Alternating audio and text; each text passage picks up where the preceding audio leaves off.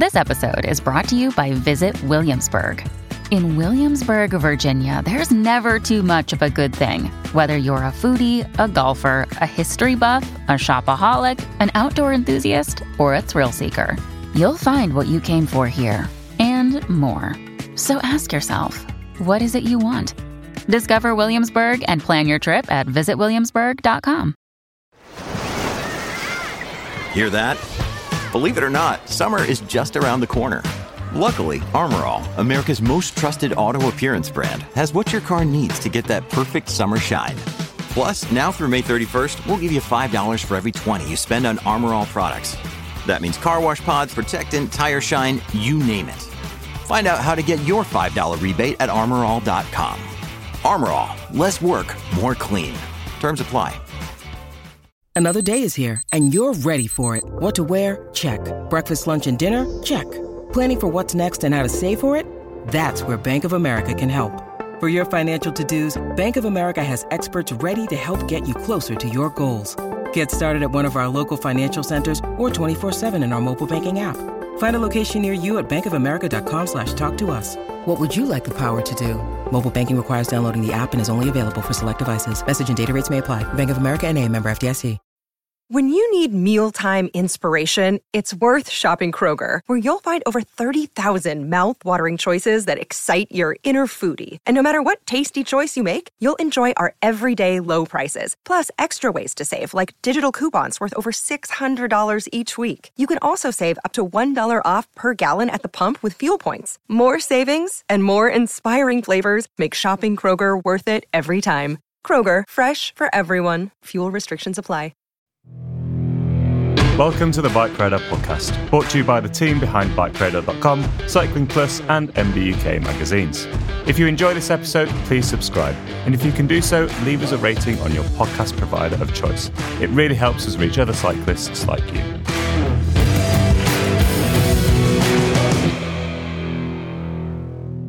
Hello and welcome to the Bike Radar podcast. I'm Jack Luke, Bike Radar's deputy editor, and today I'm joined by Simon von Bromley, Bike Radar's senior technical writer. And today, the pair of us cheeky gossip girls are going to be going through the most salacious, hottest rumours for World Tour Tech in 2024. The men's world tour begins on the 16th of January in Adelaide with the Tour Down Under, which traditionally is the place where we'll see brands begin to tease or release new tech more on the teasing side of things rather than releases. It is a big race. It's always very exciting start of the year and so on. But you know, it's not the it's not the sort of headline event. So we'll see early snippets of new tech being teased. And given this is an Olympic year, we imagine we're also going to see possibly more this year than previously. Don't know, bit speculative, but we've already got a taste of things to come. Simon, let's just dive straight in.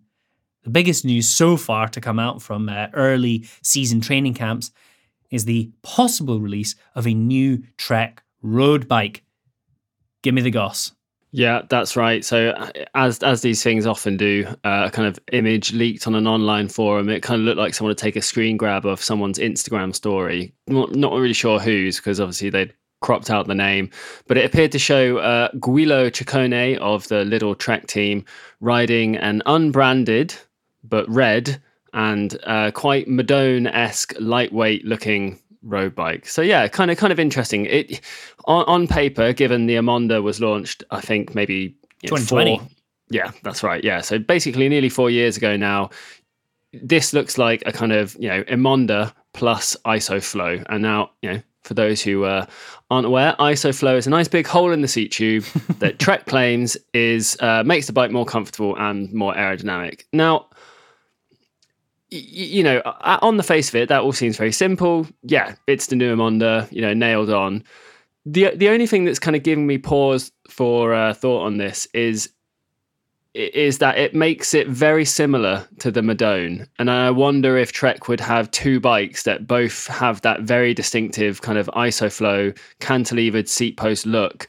You know, the Madone is not a heavy bike, especially in the kind of you know uber pricey SLR version so if this is only going to, you know, if this is going to be kind of, you know, with the with the UCI weight limit what, being what it is, six point eight kilos, if this is only going to be a couple of hundred grams heavier, is it realistic Trek's going to have two bikes in its range that look so similar? I wonder, could they be about to consolidate, Jack? What do you reckon? Ooh, consolidate?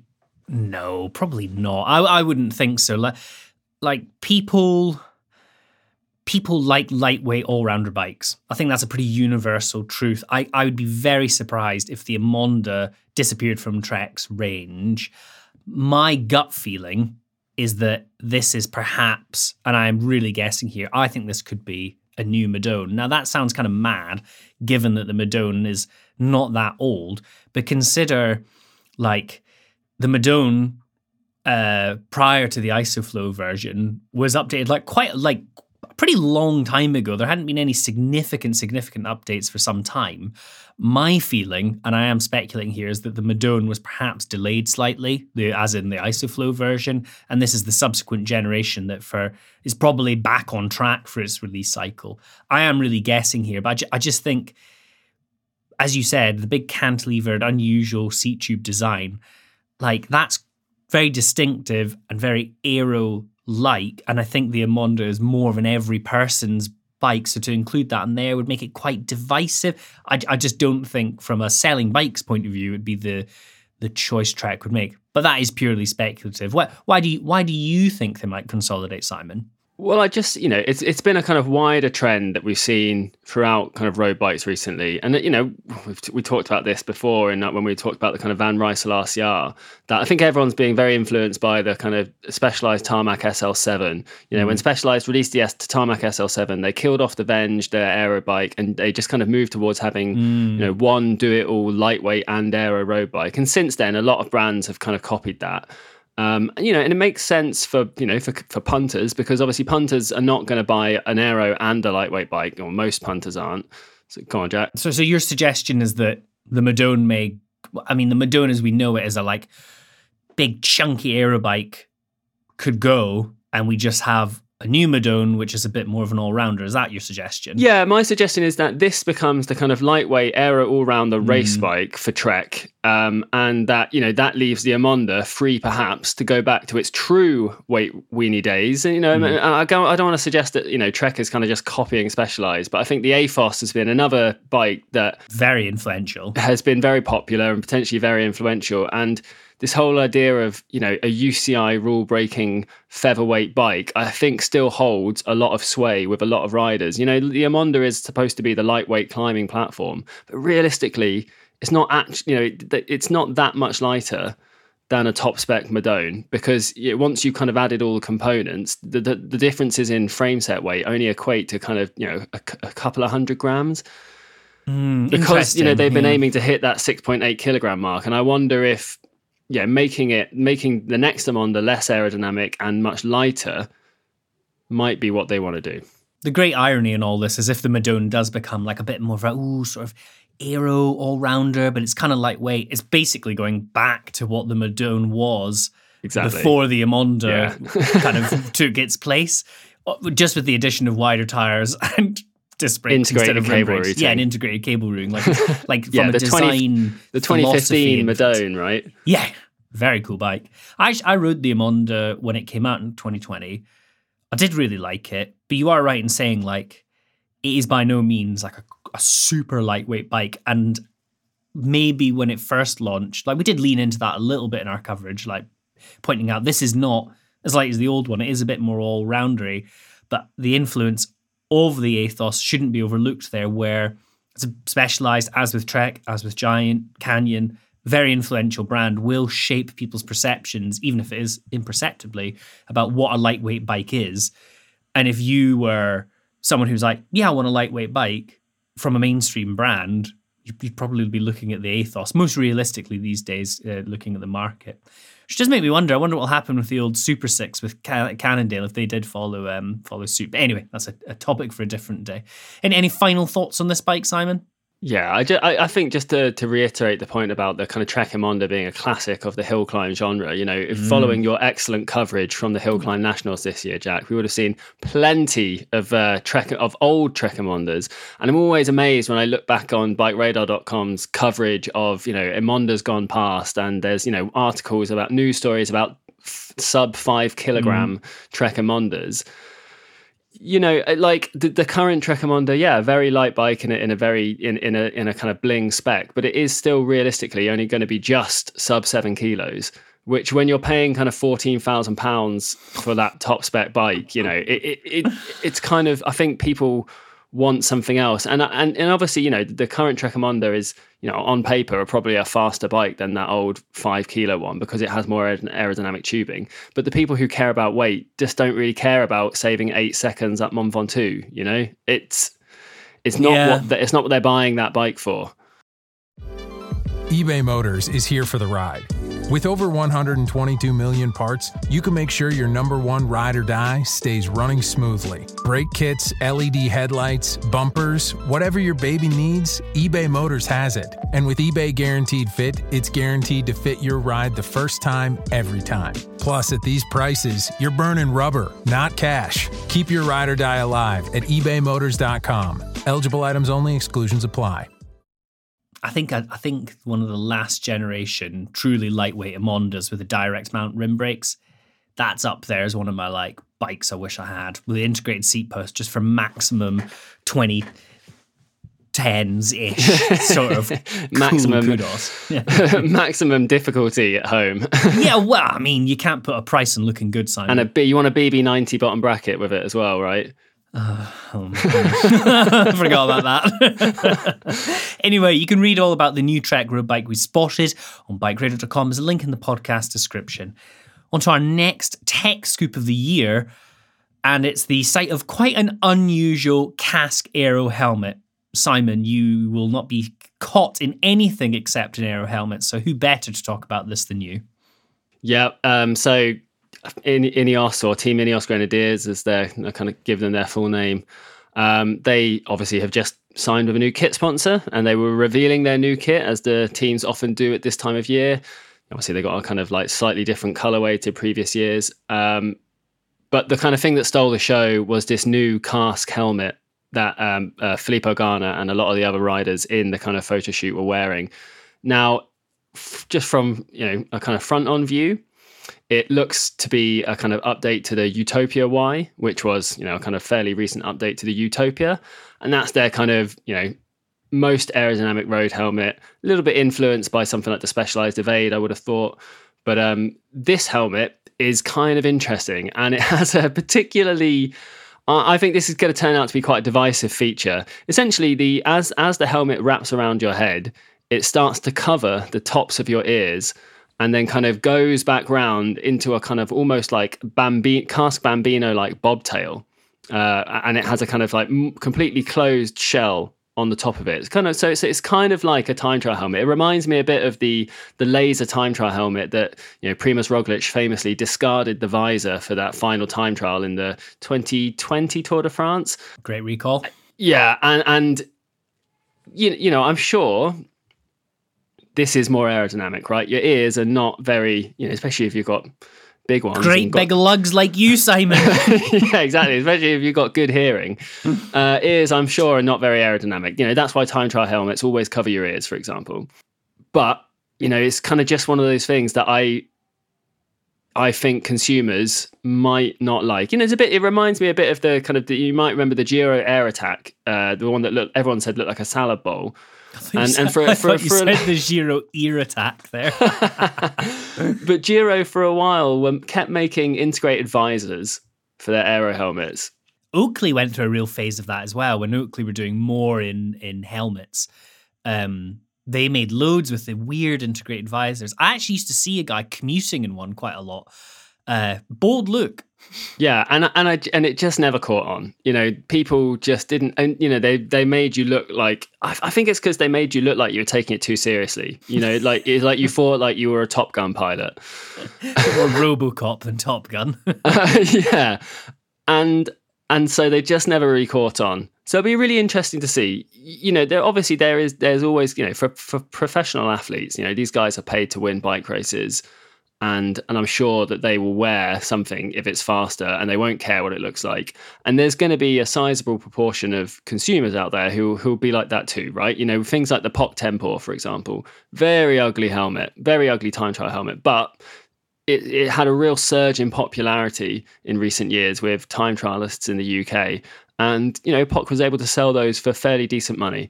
So, yeah, it, it would be kind of interesting. I'm sure, like every other Kask helmet that we've tried, it will be kind of, you know, comfortable, well made, and, and all of those things. But I, I, I do think this kind of, yeah, this ear covering is going to be divisive. I mean, w- will we see you in this helmet, Jack? No. Absolutely not. I discovered some years ago that I have a very POC shaped helmet. Uh, helmet? POC shaped head. And I find it very difficult to go outside anything else. As you know, Simon, I'm a very famously sweaty and uncomfortable man when I'm cycling. and, I, find excess pressure on my temples when I'm cycling quite upsetting, actually, almost almost to the point of distress. So I'm very un, un, I'm very unwilling to change as a man in his 30s now should be grumpy and unwilling to accept new things.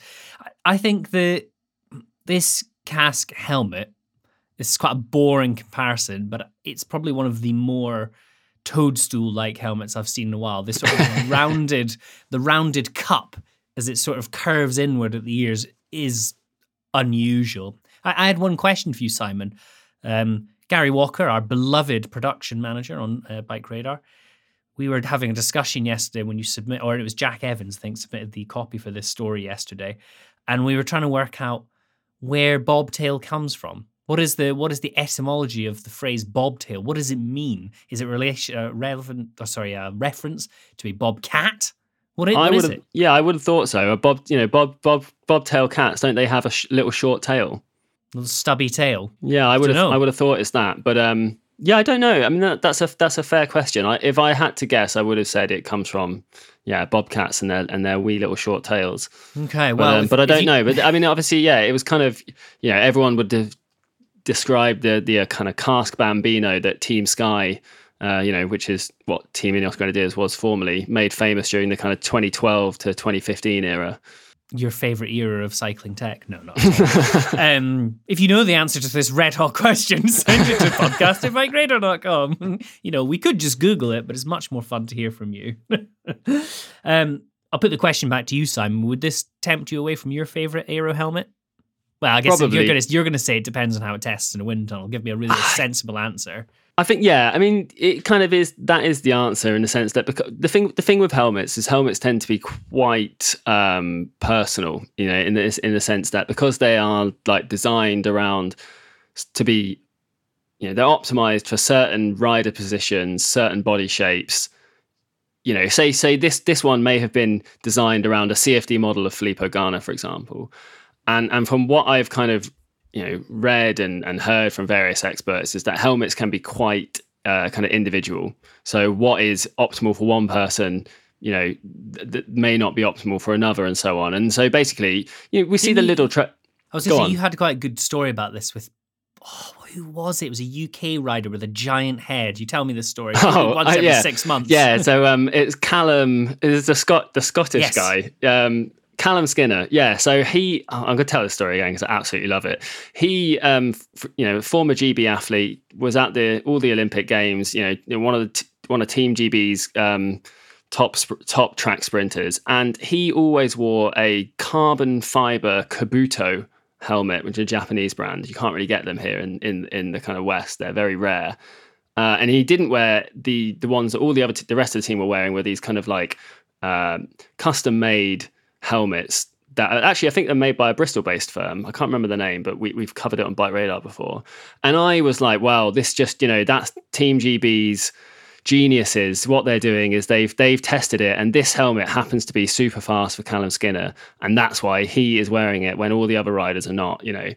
Um, and then yeah, I heard a podcast he did with um, you know someone else, and it turned out he just had a massive head, and that was the only helmet on the market that fit him. I love that so much. Good, healthy Scottish stock with a big head. yeah, so really big brain and uh, really big head, but but yeah, like you know, do you see the Lidl-Trek team are quite good? You know, Trek or Bontrager, I suppose. No, it is no, Trek now Trek. Trek- they've yeah they've Trek rebranded the away helmets from now. Bontrager to Trek. I think the Bontrager name is sort of being a little bit phased out with Trek. That's Mm. just my outside perception. I think it'll probably stick with the wheels, but the finishing kit and components and so on, I think is going to Trek. Anyway, sorry, back to But you. my point with that is that Trek doesn't make a time trial helmet, so their professional riders are free to choose, and they just wear unbranded uh, helmets from other manufacturers. Um, and so you'll see a lot of different helmets on the riders. You know, Guido uh, Ciccone, who I mentioned earlier, has been seen wearing a POC Tempor. I think uh, Mads Pedersen wears a Met Drone. You know, like some of them wear Giro helmets. So, so you know, uh, with, with you know with Ineos Grenadiers, they're sponsored by Kask. Kask makes about six different time trial helmets, and you often see the riders wearing different models. So I think to kind of you know, circuitously get back to the point, I might be tempted to wear it if I'd been to a wind tunnel and it had tested incredibly fast. If I was if I was a race if I still raced and I knew it was definitely faster, then I would wear it. But given I don't actually race anymore and I don't know for a fact that it's faster, I think I'd just stick with a normal aero helmet. And for the listeners who don't keep a close eye on your riding habits, what is your preferred aero helmet at the minute? I mean, there are you know there are a number of good models. I really do. I, I think the Specialized Evade Free is very nice. It's uh, it's very light, well ventilated, very comfortable. You know, it, uh, uh people who I've spoken to in terms of aerodynamics seem to rate it quite highly. But you know, I, I, have been testing a Kask Protone Icon recently, which is a slightly more more of an all rounder, and that's that's really good as well. Um, you know, I have a HJC Ibex that's very nice. I think I think Lazer's, um, Vento Kineticore is a good helmet, although I don't really love the kind of caterpillar track retention adjustment system. But you know, once it's on, that's that's really good. So I think that you know, I think kind of any of the high end options are very very nice, and and I think you know to to your point earlier, for for the kind of punter who hasn't been to the wind tunnel and, and knows which one is fastest, I would just pick the one that's most most comfortable and not really worry about it. Or the one that looks coolest. Well, yes. If you if they're all comfortable, then you can pick the one that looks cool.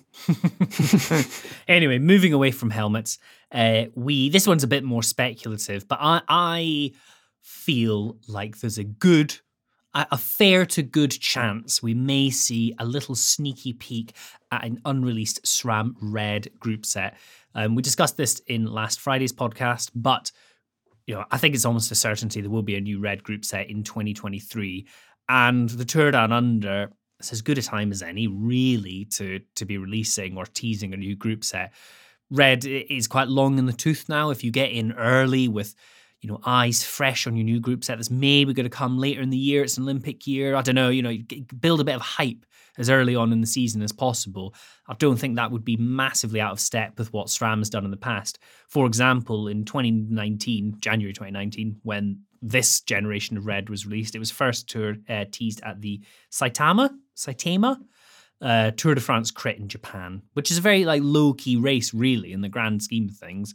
What I imagine, what I imagine happened there is that because obviously the Tour Down Under is in Australia, it's miles away. Is that I imagine whoever was riding the Tour Down Under and Saitama Criterium mm. went to that crit with the same bike that they then flew to Australia with. Yeah, almost certainly. Um, so you know, I, I, think to to see the group set teased at the Tour Down Under again, not the biggest race in the calendar by any means, but you know, a very high profile race. I I don't think would be a massive surprise. We should point out as well that the women's Tour Down Under runs sort of concurrently with the men's. SRAM has got a huge presence in the women's world tour. I would be keeping a very close eye on there as well. Um, it's it's very large in profile, the Women's World Tour, and there's every chance it'll be snuck out there as much as it would be in some of the flagship men's teams. Simon von Bromley, what do you think? Am I on the money or am I barking up the wrong tree? I think I yeah, if I I think you might be on the money to be honest, because as as you say, it's kind of around the same time SRAM launched it last time. Uh, they launched it in February. 2019 last time officially. And so, yeah, teasing it now at the opening race would kind of kickstart the hype train, as people like to say. Um, Do they? I Who was, says that? no, I, I, like to say it. I like to say it. Um, I was kind of hoping we'd see it at a team training camp. To be to be quite honest, I was disappointed that uh, Ciccone's Trek didn't kill two birds with one stone and give us a give us a Trek story and a new SRAM Red story because that one would have been dream that would have been really convenient. Um, and you know, we um, we saw some new levers being tested at Team Movistar's camp last year, but that's perhaps why we didn't see them this year because maybe maybe SRAM's representatives were a bit more tight on their sponsored teams this year and said, please be very careful mm. about when you're taking pictures of this new stuff. So, but yeah, like it would be a good time to launch something, and and I think if they you know, I think it would be a smart time to launch something as well because I think there's not going to be anything, you know, I would be in, incredibly surprised if there was anything big from the likes of Shimano or Campagnolo um, at this point. So No, I, I think, chance, yeah.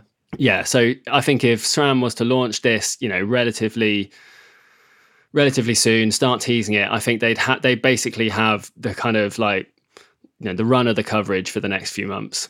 wise stuff. Uh, to, to give you context with this, you know, Simon saying, "Oh, you know, we hope you see SRAM on the um, on the Team Trek bikes, or sorry, the Lidl-Trek bikes."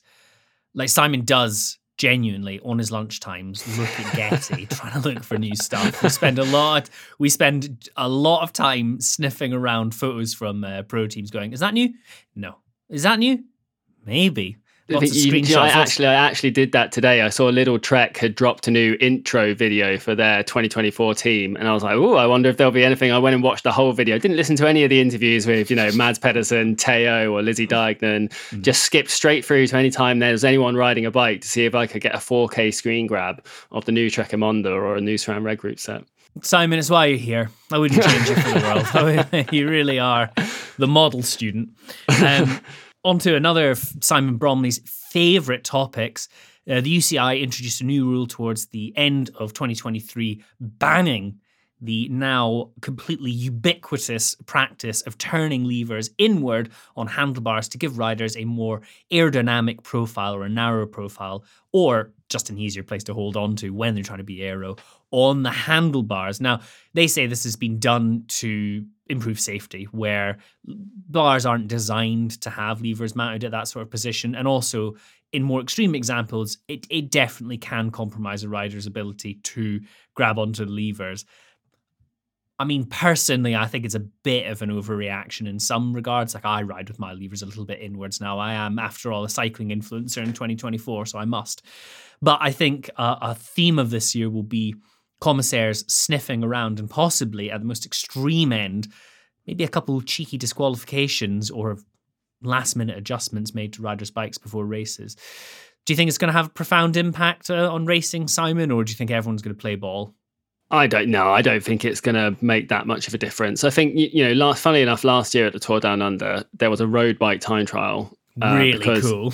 yeah, because you know the teams didn't want to ship time trial bikes around the world for you know a single day's racing. Um, so the kind of you know, the kind of race organisers just decided to run it on road bikes. But we saw some pretty extreme positions as a result.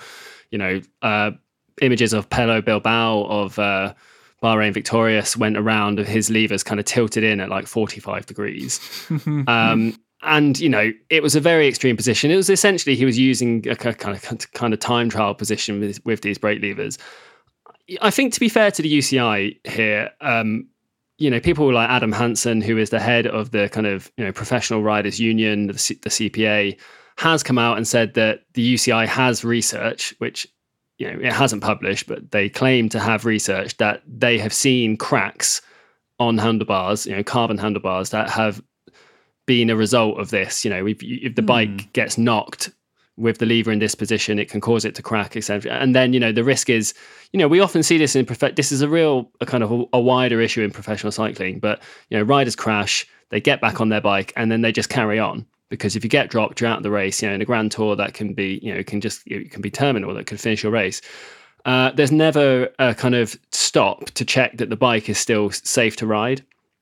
And so I think the worry is that, you know, this is leading to you potentially lead to handlebar failures. You know, a rider crashes mid stage or, you know, drops his bike mid stage or even gets knocked in transport or something like that, damages the handlebar, and then they're involved in a kind of descent or a sprint finish.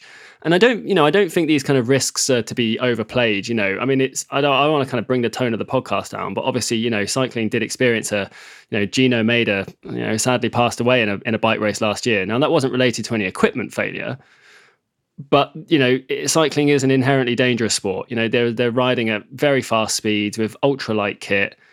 I i think kind of regulating things from a safety point of view is a good a good thing. Now you know whether the kind of position causes any handling issues Mm. y- you know i think there are kind of like there are degrees of inter- interpretation there. I, I think that if the fact that the uci is going to allow a degree you know, still to be defined of tilt with flared handlebars will kind of perhaps prompt more riders to use flared handlebars, which then enable, you know, they kind of enable that wider position slightly tilted in levers. Uh, but then you still have the wider drops for kind of better control when you're sprinting or descending. You know, I really like a kind of flared handlebar on a road bike. I think that's a good idea. You know, the Trek Madone has a flared handlebar. Aero Coach makes a flared handlebar. The Ribble Ultra SLR has a flared handlebar. So I think we, I think we will see more of those. I, I don't know. I think I think every you know every time the UCI introduces a new rule, there tends to be a lot of kind of throwing up of hands and saying, "Oh, why can't they just leave stuff alone?" But but you know, a, a, a handlebar failure is is a serious problem. Yeah, you know, it, and and and so I think if they have any evidence to suggest that it's this is possibly you know, I'm, I'm, sure component manufacturers have said they've asked component manufacturers, and I would imagine the component manufacturers say, yeah, we haven't designed our handlebars or these levers to be mounted like this. Now, of course, you could say, well, why why don't component manufacturers just change their designs? and that's maybe a fair point, but like I guess I guess Shimano kinda, kind of did a little bit with its new Dura-Ace levers, where they are designed now, like they have they tilt in slightly. Of, yeah, they, they have yeah. a degree of at their neutral position. I'm trying the best way to describe this. At their neutral position, they do have a degree of inward tilt, which by the just all else aside, apart from aero safety, I think it's more comfortable. I do. I like for my my wrist, it's a more natural hand position, but that's besides the point. Mm, but but I think you know I think acknowledging that and and this you know in classic UCI fashion that apparently you know, I I haven't seen this document, but it was kind of circulated on a few other websites. There is going to be a tool for checking the legality of handlebar tilt. So I just, you know, I just imagine these commissaires going around with all their kind of little bespoke tools for measuring sock height and measuring lever tilt, and they have that whole jig for measuring time trials, and they got their little checklist of what riders are what heights and stuff like that. I, I you know, the job of being a kind of UCI commissaire must be. You know, it's a thankless task. yeah, yeah, because you just get turned into memes on the internet. Anyway, um, we do have a story about the uh, the handlebar tilt ban and also Simon's sort of analysis of what that could mean for racing in, in general. Put that put it in the podcast description. As ever, a wonderful piece of analysis from the young Von Bromley. Um, this was one discussed in last week's podcast, but it's worth mentioning again that at the World Tour level, no Campagnolo. So in terms of tech gossip, we could say nothing from them. that isn't to say they won't be represented at the top level of racing. I'm sure they'll be sponsoring some of the second tier teams, and you know there'll be little bits of Campag floating around. But for the World Tour top end, nada. Yeah, so I believe they still have a pro team sponsorship. I think it's Bardiani. Mm-hmm. So we may well see them at the Giro d'Italia. Yeah, hopefully. Um, but yeah, you know, if it would it be a Giro d'Italia without Campagnolo there? Well, no, if you're a massive Campag fan, but if you just believe in the racing, I'd say, uh, yeah, probably. yeah, but as you say, yeah, we're not going to see it anywhere else, and it's a shame. It's a shame. I think that's all we can say, really. It's a mm. shame. Well, we'll see what happens in future years. We discussed this quite at length in on Friday's podcast. You should check it out. That was our um, tech predictions for 2024 and just talked about like why, perhaps very speculatively, why Campagnolo may be doing this. Um, we're keen to hear your thoughts on that one. Um, we've got another bit of analysis on Campag coming up soon from Oscar Huckle, who's working on something just now and looking at their year ahead. Now, Simon, when I wrote the agenda for this podcast, I sort of fervently put a little anything else question mark at the end because the great mind of Simon in fashionable South Bristol whirs constantly with the goings on of pro tech, and I doubtless missed some key talking points. So tell me, what have I missed? I mean, I think I, you know, just to kind of revisit the thing about UCI regulations, I, I think one thing I'm really surprised that we haven't seen anything on uh, is heads heads down riding. Um, you know, you kind of mentioned the analysis that I did in the kind of UCI turned in brake levers ban thing, uh, and and this is kind of part of it. And following Stefan Kung's crash at Such the uh, horrible, horrible yeah. clip, really uh, like scary stuff really bad. So, so for basically, for those who aren't aware, at the 2023 European Time Trial Championships last September, um, Stefan Kung, who is indisputably one of the world's best time trial riders, you know, he's not he's not just some chipper, you know. Um, he basically was following a line on the road rather than looking where he was going because his kind of fastest time trial position dictates that he keep his head tucked down to his hands.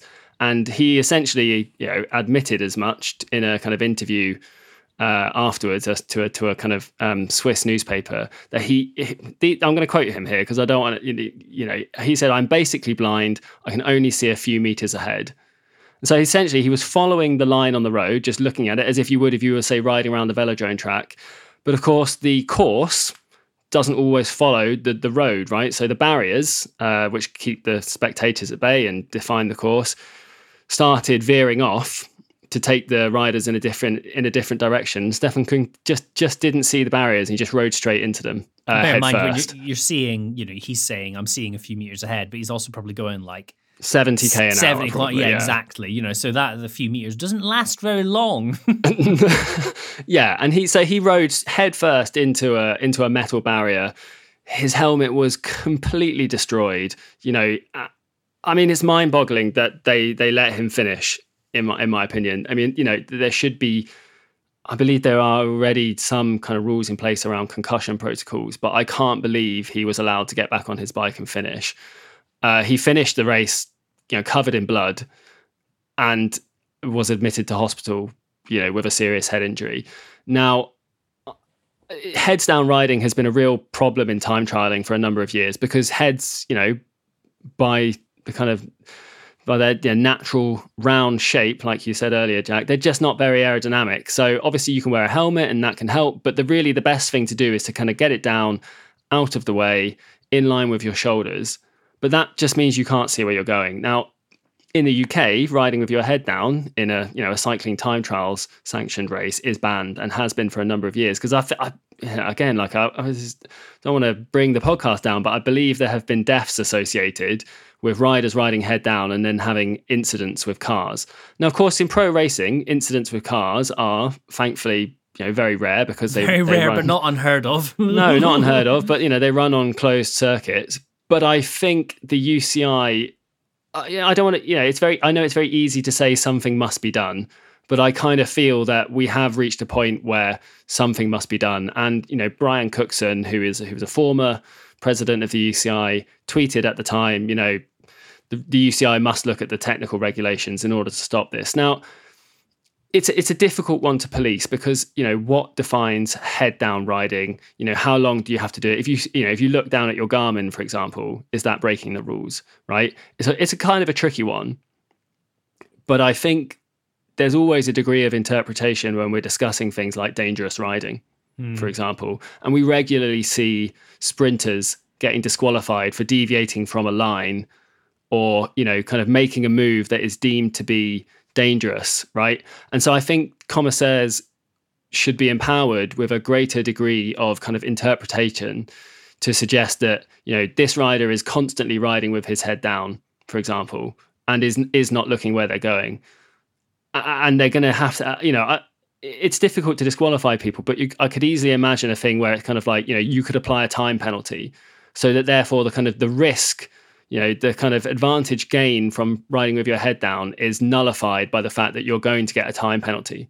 You know so you're not mm-hmm. going to be saving time from riding with your head down. And i think then what would happen is we would see time trial positions evolve so that riders you know if you don't if you can't ride with your head down because of the rules we'll have to we'll change the time trial positions so that it's not do you know what i mean? Yeah or, or definitely I, I, yeah, I, again, I'm not. I'm not sort of suggesting that this is an easy thing to regulate, and that may be why we haven't seen anything. In a sense that the UCI is taking its time, consulting with experts before they kind of introduce anything, because you know if they introduce anything, they want to get it right. They don't want to have to, you know, they don't want to disqualify someone from an important race for that for it to then be like feel for, to feel unfair, for example. But you know, like and it's not, you know, and this this kind of thing, this discussion happens in all sports, and you know, I don't want to say it's a bit like you know, footballers aren't role models, right? I get mm. that, but what happens in the pro ranks influences what happens everywhere else, and you know, if the best time trialers in the world ride with their head down to go faster, then it it creates a competitive advantage that everyone else has to match. So everyone in the peloton suddenly, if they want to compete in time trials or not lose time, potentially has to ride with their head down and get it out of the way. And, and it's and I just think, yeah, something should be done. I wonder if the reason why nothing has been done is is as you say, policing it would be very complicated. And let's assume you've got a time trial and you've got a hundreds of riders. How do you police hundreds of riders riding individually, as the individual time trial name suggests, um, all at once? Like, what an, an immense job! And then you consider that that the logistics for that for something like the tour kind of easier because you've got lots of media coverage. But like, what about a small time trial in a stage race? I just I can imagine policing this would be in some ways, despite the fact you're only focusing on one thing at one time I imagine policing this would be very complicated. I, I suspect that yeah. might be one of the reasons why it's not changed. But I agree. I think that the tech implications of it are quite interesting as well. You're right in saying that if if you were not able to do this, it would influence in probably quite a meaningful way how people's positions evolve on on bike. Like we've seen in recent years, like go back 15 years ago to time trials and the positions are just outrageously aggressive and probably arguably even less controlled than they are now with just how low riders' heads were. And today, oh, this is a topic for another day, but the you know aero positions have changed a lot. I think the impact of this rule change or this proposed rule change from the great mind of von Bromley could w- would have a really significant impact on tech, not just uh, rider safety. Hmm. I wonder uh, how much that would influence helmet design as well. You sort of touched on it with the Kask, where like helmet or sorry, the fastest helmet for a rider is dependent on position. I imagine if there was less deviation in position, helmets could be, you know, the, the, the differences would probably be subtle, but I imagine they could better optimize it for more standardized positions in a way. So it wouldn't just be a sort of like okay, this is safer, it would probably have much broader tech implications than even my little brain can imagine. I kind of imagine that, you know, we would see less of the kind of short tail designs that are kind of designed that when you put your head down, they don't increase drag. You know, if you think of the specialized uh, TT5, you know, the one with the head sock that Remco mm-hmm. wears, you know, that is made to just integrate with his shoulders because he's exceptionally good at tucking his head down out of the way. Little turtle man. Yeah. No, I don't, you know, I, I don't want to sit here and say that Remco Evenepoel can't see where he's going on a time trial bike because, you know, I don't know. I'd have to wait for him to say. I can only say that Stefan Kung has said that he himself is is blind. Um, so perhaps, yeah, we perhaps we'd see more of the return to the kind of classic style long tail helmets like we had in the past, which were, as you say, for when riders kind of had their head sticking up in the wind, but then their, you know, arm rests about two meters away from their saddle. I, you know, I, I, completely agree. This would be incredibly difficult to uh, enforce, kind of on a blanket sense. What I would say is that you know, of all the important riders, certainly any professional race would be you know covered by TV cameras. You know, they always there's always a following car, and you could have a commissaire in the you know you could potentially have a commissaire in the following car, or you know just use the TV coverage to judge like they do with sprint finishes, for example you know, I think elsewhere in the sport, say like in a time trial organized by a national federation where there's no TV coverage or, you know, or whatever, like I think you kind of have to be self-policing in it to a degree, you know, in the same way that CTT does, right? Like if a rider rides with their head down in a CTT race, they are at risk of being disqualified from that from that race, you know, and a fellow competitor may make a complaint and say, you know, I, I saw this this guy riding with his head down along this dual carriageway you know, and Brass. like, yeah, but like, know, you, know. do you know what I mean? Like, it, it's it's not a if if we're all riding heads down along the dual along the dual carriageway, the A66 through Keswick, for example, then I think like you know it, it kind of has to be. You know, I don't want to be too kind of egalitarian about it, but it has to be kind of self-policing to a degree. Like if riders can't be trusted not to look where they're going, you know like, what, what like, hope what, do we have? what hope do we have? Like you know i get it that people are always going to kind of push the boundaries but like we have all of these you know i'm sure that most athletes would consider themselves to be you know honest athletes. And if there was a rule against riding with with your head down because you know because riding with your head down is dangerous and it would be technically cheating mm you know, do you want to be the athlete who who kind of wins your local chipper race because you cheated and rode dangerously? Like, I, I don't think like wise yeah, words. I, I, yeah, I, I, th- I think I think I think the impact of not doing something and allowing this to continue might be, you know, like I don't I don't want to see another Stefan Kung crash, if you know what I mean. Wise words, Simon. There's the um, Mark Hudson. He is the archivist of the Rough Stuff Fellowship, and he's also quite a keen audaxer. And some years ago, he did, I can't remember what ride it was, but quite an extreme audax where it's like 1500 kilometers or something daft. and he got Shermer's neck, which is a condition where basically riders lose the ability to hold their own head up um, because of riding, frankly, for far too long. But there's this fantastic photo on his Instagram of him riding along, um, having suffered Shermer's neck with a rope attached to the back of his saddle and onto the back of his helmet to help him support his head. Perhaps, Simon, that is the solution to heads down riding for riders. We simply yoke them to their bikes. yeah, well, we'll have to talk to a few people who've done the race across America, won't we? yeah. That's absolutely bananas. Yeah, just not for me. Anyway, that's our sort of, you know, early doors World Tour Tech predictions. Safe to say your good friends at BikeRadar will be attending many, many races this year. It's, it's certainly a highlight of Not Simon's the Tour Down Under, though, unfortunately. No, not the Tour Down. I did the Tour Down Under many years ago, uh, 2019. Unbelievably good fun. Like so, like as a race, it's quite unusual for a stage race or like a big stage race where it's all based at the same uh, like event village in the middle of Adelaide. So we've got loads and loads of eyes and really cool tech. It's very buzzy. It's fun. The weather's nice. It was great. Um, but no, unfortunately, I think the first one will be out. Will be Paris Roubaix. We'll be trudging around some muddy cobbles instead of sunshiny Adelaide. we might have someone at Strade Bianche. That's true. That's true. But nonetheless, we'll be at lots of World Tour races this year, bringing you all the latest tech gossip from the uh, from the front line of road racing. And keep your eyes peeled on BikeRadar for that throughout the year. We'll bring you plenty more podcasts, videos, all the best stuff as Simon wastes his lunchtimes trawling through Getty. Uh, Simon, thank you very much for ever being the top tech gossip monger in cycling. And we'll speak to you very soon. Thanks for listening to the BikeRadar podcast. If you've not done so already, please subscribe and share with your friends, or leave us a rating if you've enjoyed this episode.